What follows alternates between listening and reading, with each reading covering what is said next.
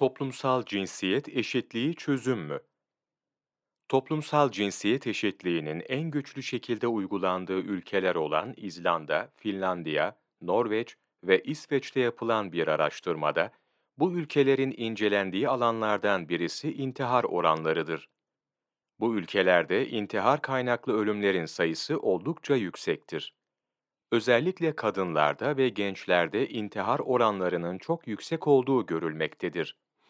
Aynı şekilde alkol ve madde kullanımının da oldukça yaygın olduğu tablolarla gösterilmiştir. İntihar oranları ve alkol madde kullanım oranları, bu ülkelerde toplumsal hayatta yaşanan sıkıntıların yanı sıra, psikolojik olarak da sıkıntılar yaşandığının göstergesidir.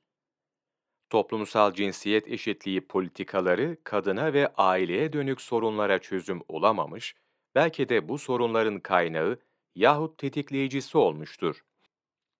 Türkiye'de de kadın ve aileye yönelik sorunlar son yıllarda daha görünür olmaya başlamış, kadına şiddet, boşanma oranları hızlı bir yükseliş göstermiştir.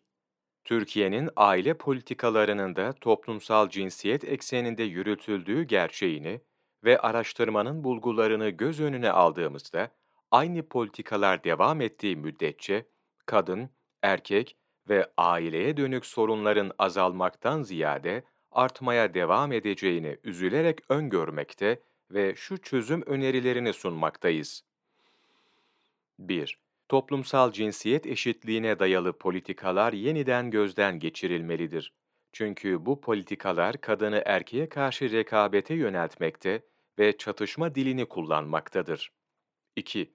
Eşler arasında sabır, hoşgörü, fedakarlık ve merhamet kavramlarına vurgu yapılmalıdır. 3. Kadının iş yaşamına teşvik edilmesi bir devlet politikası olarak uygulanmamalıdır. Kadının çalışması öznel koşullarla yakından ilişkilidir. Ailenin tercihine bırakılmalıdır. Bu durum ayrıca çalışmayan kadın ikinci sınıf vatandaştır gibi bir algıyı da beslemektedir. 4. Aile Bakanlığı çocuğun anne hakkına odaklanan politikalar üretmelidir.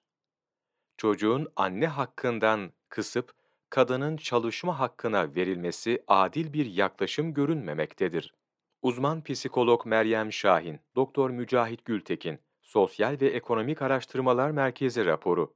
1 Eylül Mevlana takvimi